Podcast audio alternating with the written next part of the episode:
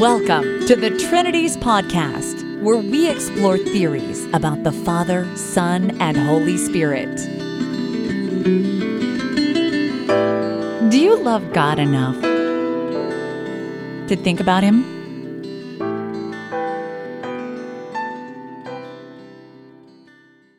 Episode 166 Alvin Lamson's On the Doctrine of Two Natures in Jesus Christ, Part 2.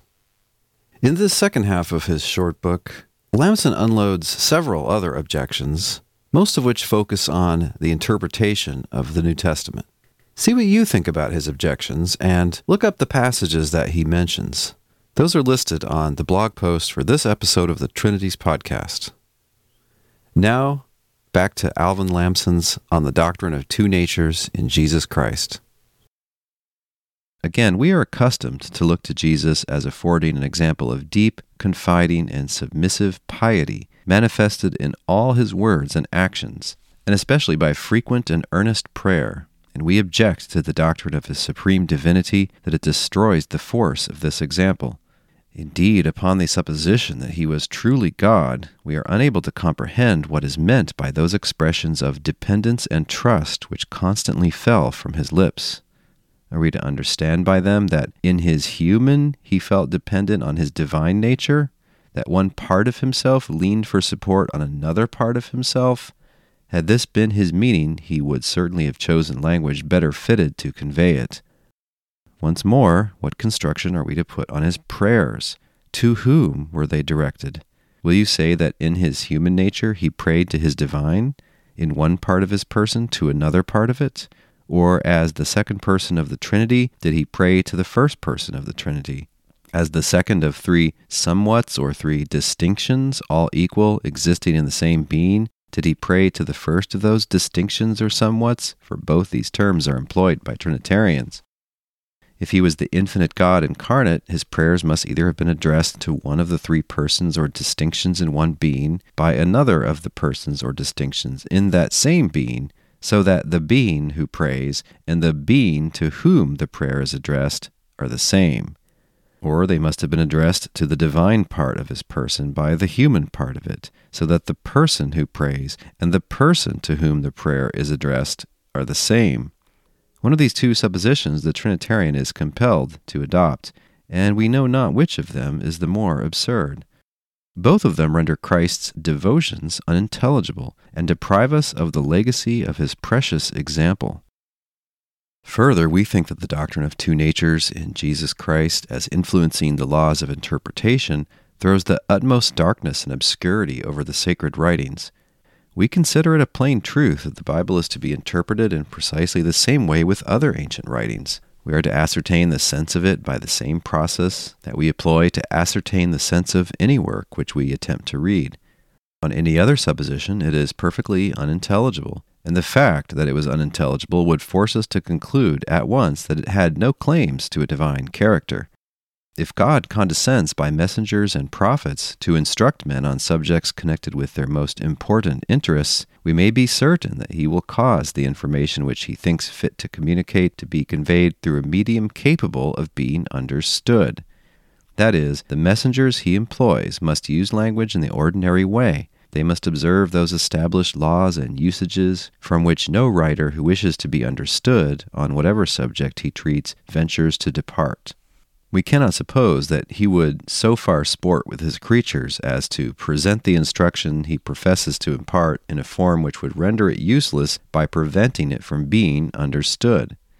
We complain of the doctrine of the two natures, as explained by its friends, that it leaves us in the utmost doubt about the sense of revelation, that it makes the New Testament a book wholly unlike all others, that renders it necessary for us to judge of the mean of it, therefore, as we judge of that of no book, ancient or modern.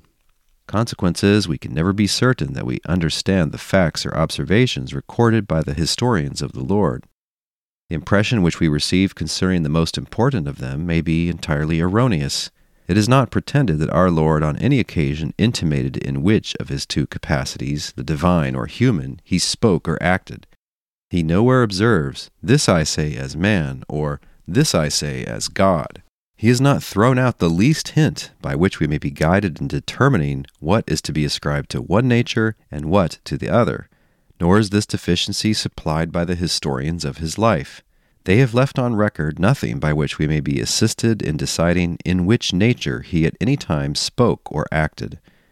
No caution is used by them to prevent misconception, no care is taken to guard their readers against taking the words of their master in their literal and obvious sense when he disclaims the attributes of the infinite Father. This is strange. It is wholly unaccountable on the supposition that they understood him in the sense in which Trinitarians would have us believe they did. It is an omission we cannot explain, and one which may be attended with fatal consequences, for it exposes us to perpetual error in our attempts to find the sense of our Lord's words. A more than oracular obscurity hangs over the sacred pages.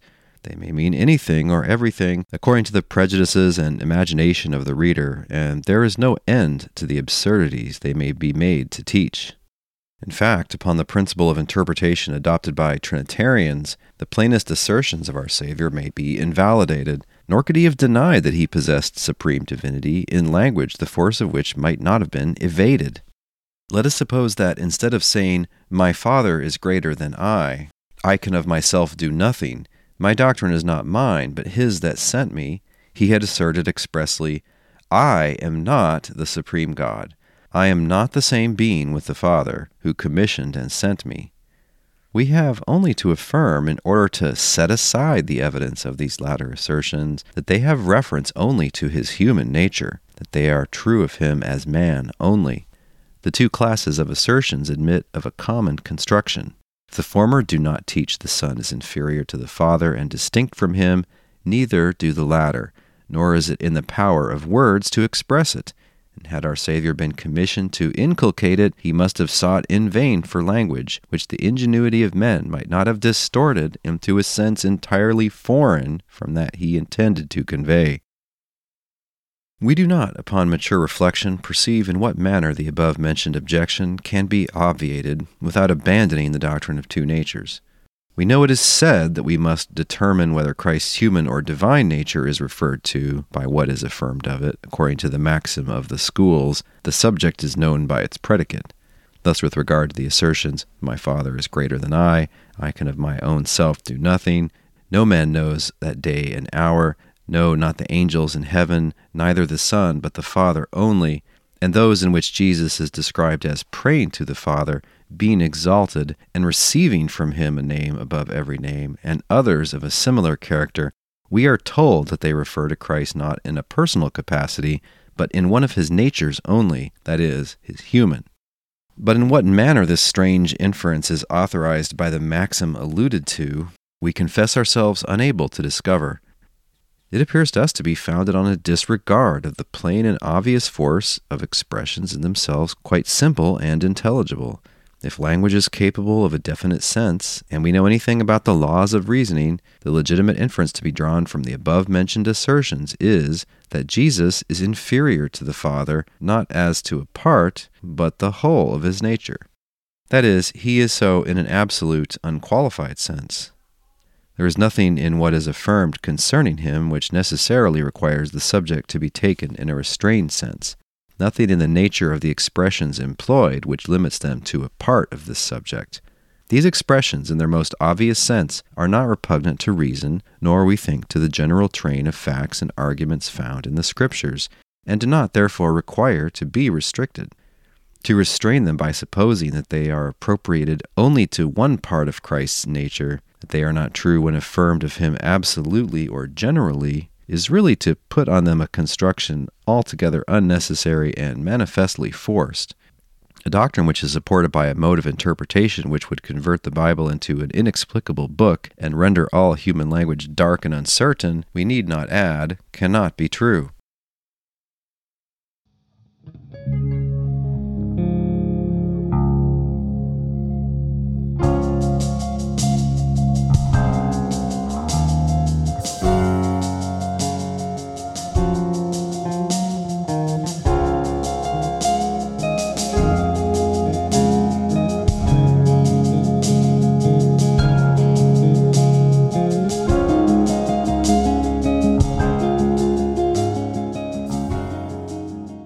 Let us next advert to some of the supposed uses of the doctrine.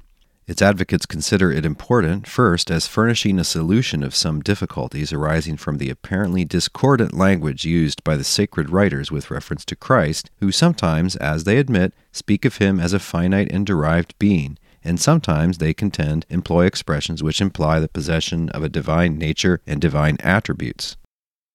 The most ready method of solving these difficulties, they tell us, is to suppose that he possessed not one nature, but two, a derived and underived, a finite and infinite, a human and a divine. This supposition, it is urged, makes all plain. It furnishes a key by the help of which the treasures of hidden wisdom locked up in the inspired volume may be laid open so that all may be partakers. To this statement, it might be sufficient to reply that the hypothesis in question, as we have shown, is liable to insuperable objections, especially when it supposes a principle of interpretation which mystifies language and makes the Bible utter uncertain or delusive sounds. But we are prepared to meet the argument on different ground. We maintain that the difficulties alluded to are greatly exaggerated that the greater part, if not all of them, may be fully removed by the application of those rules of criticism which we think ourselves authorized to apply in the explanation of all other writings, and the hypothesis of the two natures is not, therefore, needed for their solution. Our views on the subject of its necessity as affecting apparent discrepancies in the language of the New Testament may be stated in few words we consider the fact that Jesus Christ is a being distinct from the Father and inferior to him completely established by the general strain of the Bible. No fact or sentiment is more plainly, explicitly, and forcibly taught and inculcated. Take the following among numerous other testimonies equally express, which might be quoted This is life eternal, that they might know you, the only true God, and Jesus Christ, whom you have sent. John 17 3. But to us there is but one God, the Father, of whom are all things, and we in him, and one Lord, Jesus Christ, by whom are all things, and we by him. 1 Corinthians 8 6. There is one God and one mediator between God and men, the man Christ Jesus. 1 Timothy 2 5. At the same time, we admit that there are a few passages capable of receiving a construction which favors the Trinitarian supposition, but they do not, we conceive, necessarily require this construction. They admit of being understood differently, without appearing to be forced from their natural sense. We think that without departing from the established laws of criticism, we are able to explain them in a manner consistent with the views which we are led from the general tenor of the language of the New Testament to form of the Savior we conceive that nothing is there said of him which may not be said of a being inferior in his whole nature to God. Language occurs there which is sometimes figurative and sometimes partakes of the nature of rhetorical description. It is partly popular and requires therefore to be restrained and modified, and partly the language of feeling and sentiment, which is necessarily somewhat indefinite. It is not surprising that some of this language should at first view occasion embarrassment and that some expressions are met with which admit of being understood in different senses. It would be strange if they conveyed the same sentiment or shades of sentiment to all minds. We are persuaded, however, that they are susceptible of a construction which is in unison with our views on the person and rank of the Savior, and therefore think the hypothesis of two natures unnecessary. It is always easy to gather from the general cast of an author's writings and the mode in which he ordinarily expresses himself, if he is accustomed to think and write with any tolerable accuracy, what are his leading views on the subject of which he treats. These views will be brought forward distinctly. They will, probably, be frequently adverted to and be presented with great prominence. Passages, however, may occur in his writings, the meaning of which is less clear, passages perhaps which, understood in their literal and obvious sense, and without reference to the trains of reflection into which they enter, may appear to militate with the views and principles we are led by the general import of his language to ascribe to him. Now, what is the process which common courtesy and the laws of sound criticism authorize and require us to pursue with regard to such passages? How are we to regard them? Are we to consider them of chief importance in our attempts to ascertain our author's meaning? Are we to select them as proof texts? Are we to erect systems on them? Are we to appeal to them as the passages which best express the real views of the writer? Are we by exalting the letter above the spirit to make them utter sentiments at war with those breathed perhaps from every page of his productions? No. We do not proceed thus in the interpretation of any human author. We do not expect to draw important proofs and illustrations from the more obscure mystical expressions a writer may sometimes employ. We do not always remain satisfied with the meaning which first offers itself on meeting with such expressions. If, according to their most obvious construction, they appear repugnant to common sense and the prevailing tone of the writings in which they occur, we feel compelled to suppose that we have not discovered their true meaning, and we seek some other which is in harmony with reason and with the known opinions of the author. Of this principle we proceed in the interpretation of the Bible. We conceive that obscure and ambiguous terms and phrases which seldom occur must bend to its prevailing language and spirit.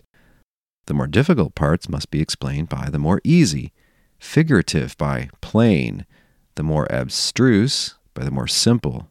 From the manner in which our Savior and his apostles usually express themselves when they speak without metaphor, from the views and illustrations to which they most frequently recur, from observations and assertions often reiterated, we must endeavor to ascertain what their real sentiments were, what the great and fundamental doctrines they received and were anxious to inculcate.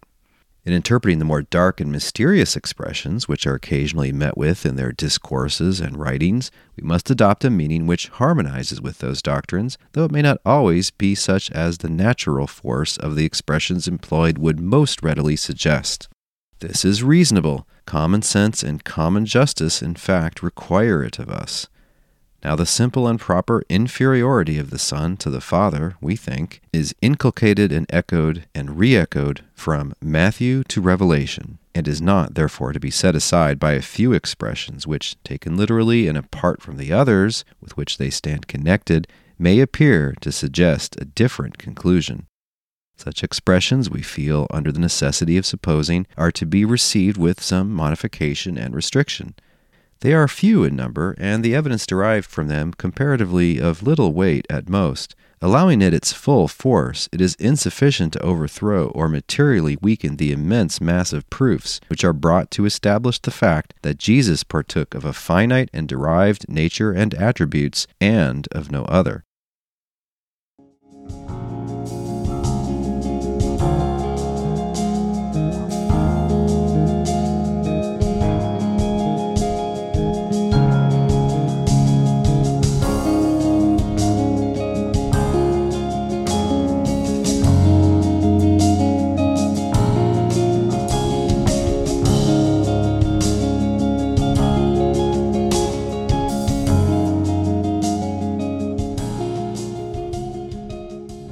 Further, the advocates for the twofold nature of Christ allege that their views are attended with some advantages as regards the atonement. A wide field of remark is here opened, but we must confine ourselves to one or two observations.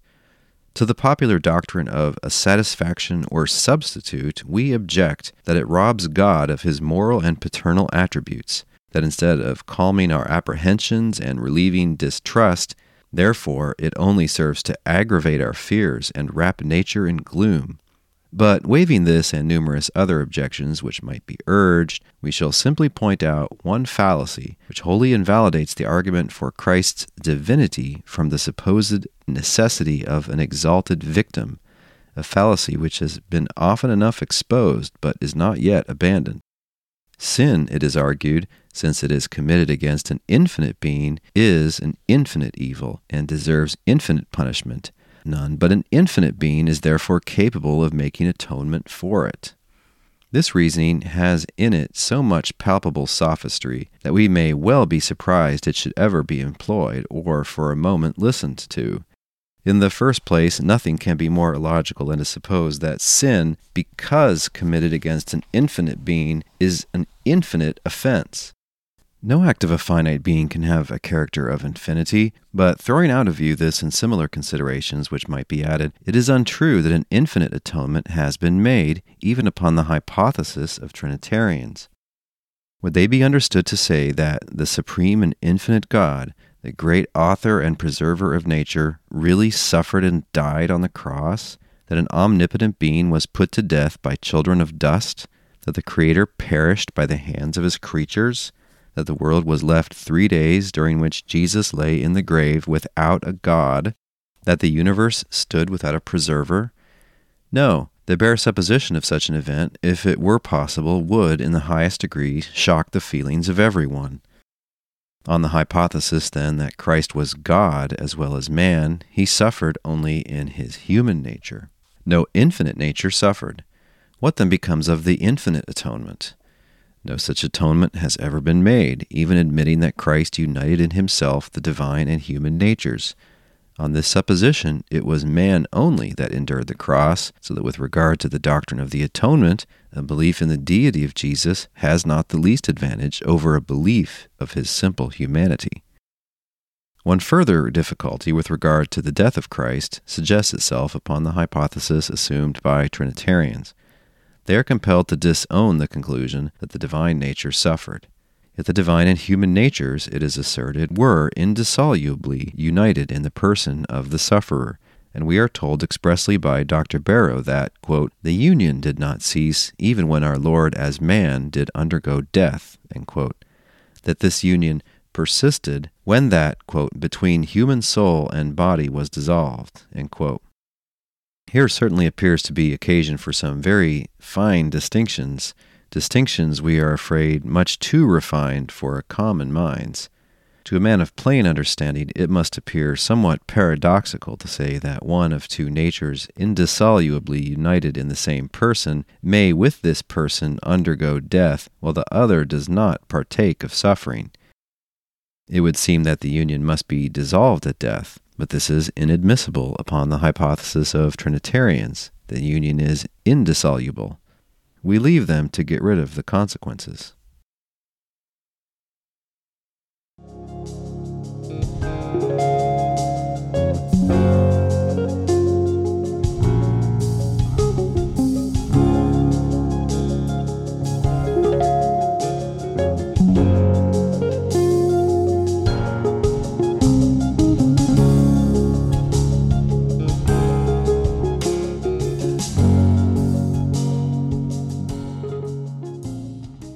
Some other advantages are occasionally described as following from the union of two natures in Christ, which we do not deem of sufficient importance to be noticed. If the objections stated in the foregoing pages have any force, the doctrine of two natures in Jesus Christ is attended with difficulties vastly more embarrassing than those it professes to remove. Admitting the latter to be as great as they appear to the advocates of the doctrine, they amount, we conceive, to this and to nothing more that apparently discordant expressions are occasionally found in the Scriptures, which this doctrine reduces into harmony with each other, that the sacred writers in speaking of Christ use language which appears consistent only on the supposition that he possessed both a divine and a human nature. To remove apparent discrepancies, an hypothesis is employed, which, according to the view we have taken of it, is full of contradictions. An hypothesis which, as we have seen, is manifestly absurd and impossible which violates the personal unity of Jesus, impeaches his veracity, and destroys the force of his example, mars the simplicity and darkens the sense of the sacred writings, and which, after all, fails of its object in the very point where, if its friends are to be believed, it is most wanted that is, the satisfaction or atonement. No hypothesis can be attended with graver inconveniences than this, Whatever difficulties we escape, we fall into greater by adopting it. But we have stated that, in our view, no formidable difficulties arise from the forms of language alluded to, and that all alleged discrepancies disappear when the expressions which are supposed to imply them are understood in the sense they manifestly bear. We see not the least necessity, then, for the supposition of two natures in Christ, even were the difficulties attending it fewer than they are. The above mentioned objections are enough to stamp on the doctrine under consideration the character of error. We have, however, one further objection, and it is our last. We have examined the doctrine in its several parts and bearings, and followed it out into some of its obvious consequences, and have seen that it carries on the face of it evidence of having originated in human invention. We should be surprised to find any support for such a doctrine in the Scriptures. We venerate them too much to believe that they can teach it and we state as our only remaining objection our full conviction that it receives no support whatever from them. It is not alleged by its friends that it is anywhere expressly stated in the sacred writings in the form in which it is received by them. It is admitted by their soundest divines that nothing is directly said of the union of the divine and human natures in the person of Jesus Christ. It is entirely a matter of inference that such a union exists. This we consider very unfortunate for the hypothesis. It throws no small degree of suspicion over it. It might have been expected that a doctrine of so extraordinary a character, so opposed to all the common apprehensions of the human mind and the ordinary belief of the Jews to whom our Saviour's instructions were originally addressed, so novel and mysterious, so calculated to astonish and repel honest and alarm, if you will, prejudiced minds, it might have been expected that such a doctrine, had it formed part of revelation, would have been accompanied with the strongest evidence. The most ample testimony of its truth would have been given. It would have been stated in the most plain and explicit manner. The necessary definitions and illustrations would have been added, and objections met and refuted. One would have supposed that it would be a topic to which our Lord would perpetually recur, and on which he would fully and unequivocally explain himself, expressing his views in language which would effectually preclude all misconception and uncertainty. Reserve on a subject confessedly so obscure and difficult would be particularly misplaced, as it would necessarily produce doubt, perplexity, and error. When we take into view these considerations and reflect that not a single passage occurs in the whole New Testament which contains anything like an inculcation of the doctrine in question, the omission appears very extraordinary. We say more, it seems utterly incapable of being accounted for. The doctrine, if true, is certainly an important one, and of a nature, as we have said, which require that it should be taught with the greatest distinctness. Why then this silence upon the subject on the part of our Savior and his apostles? Why is it that no direct trace, no incidental notice of it is found in any expressions which dropped from their lips? Why are we left to gather it from ingenious comparisons and remote processes of reasoning? Why compelled to search the Scriptures in vain for terms adequate to express it? For it is not pretended that the phrases twofold nature, God man, divine human, and others found so convenient in modern times, or anything resembling them, are met with in our Bibles. These are inquiries to which the friends of the doctrine have never and never can furnish a satisfactory reply. There is another consideration which has great weight with us. It may be fairly concluded that those who were about the person of our Lord, or who were occasionally addressed by him, had no suspicion that he was God from the circumstance that they give no evidence of having felt that astonishment which the disclosure of such a fact could not have failed to excite in their hearts. Had they regarded him as the supreme God, is it possible that upon first becoming acquainted with the fact they would have betrayed no surprise? That he was in appearance a man is not doubted. As such, he was presented to their senses what then must have been their astonishment upon hearing that he, who stood before them in the human form, was the author of the universe? Yet nothing of this astonishment appears to have been felt by them. It is indeed more than once said that those about him were astonished at his mighty works, and the inference they made was that he was of or from God. The idea that he was God himself seems never to have crossed their minds.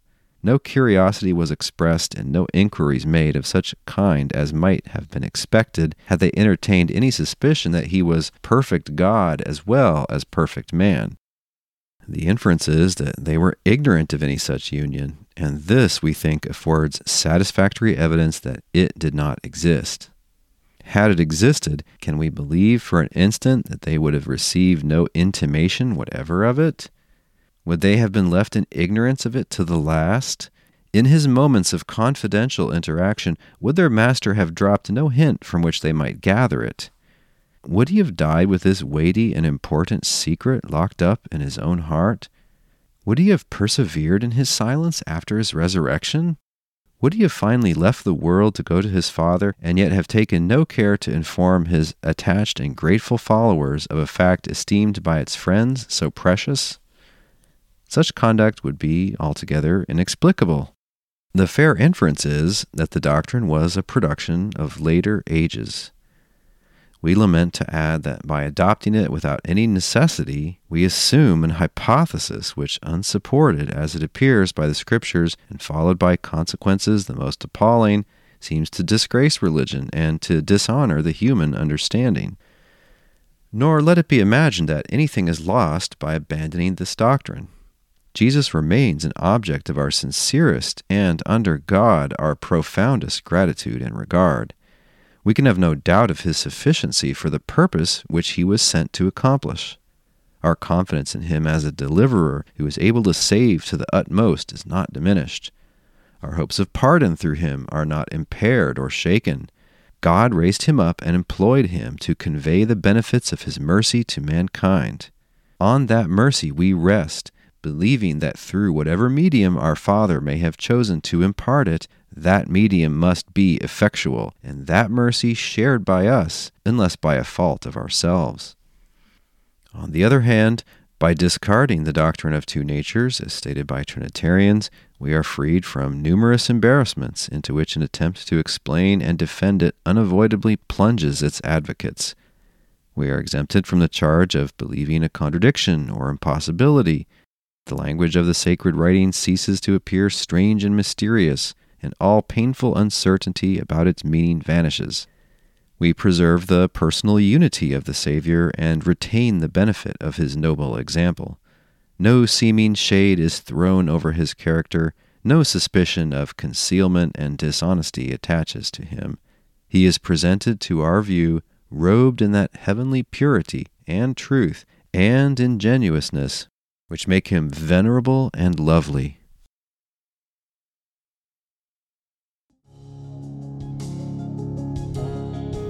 This week's thinking music has been the track Bathed in Fine Dust by Andy G. Cohen. I'd like to send a special thanks out this week to Benjamin for his donation through PayPal.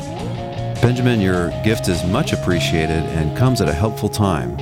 Happy New Year to you and to yours.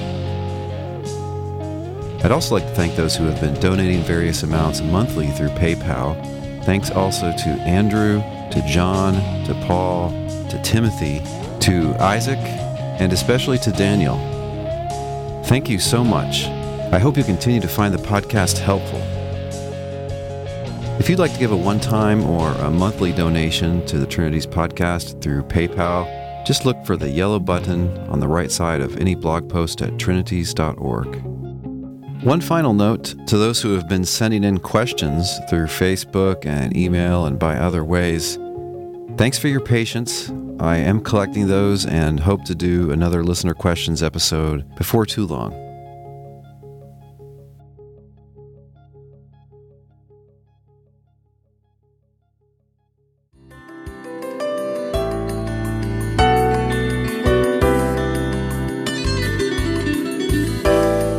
Listening. We'll see you online at trinities.org.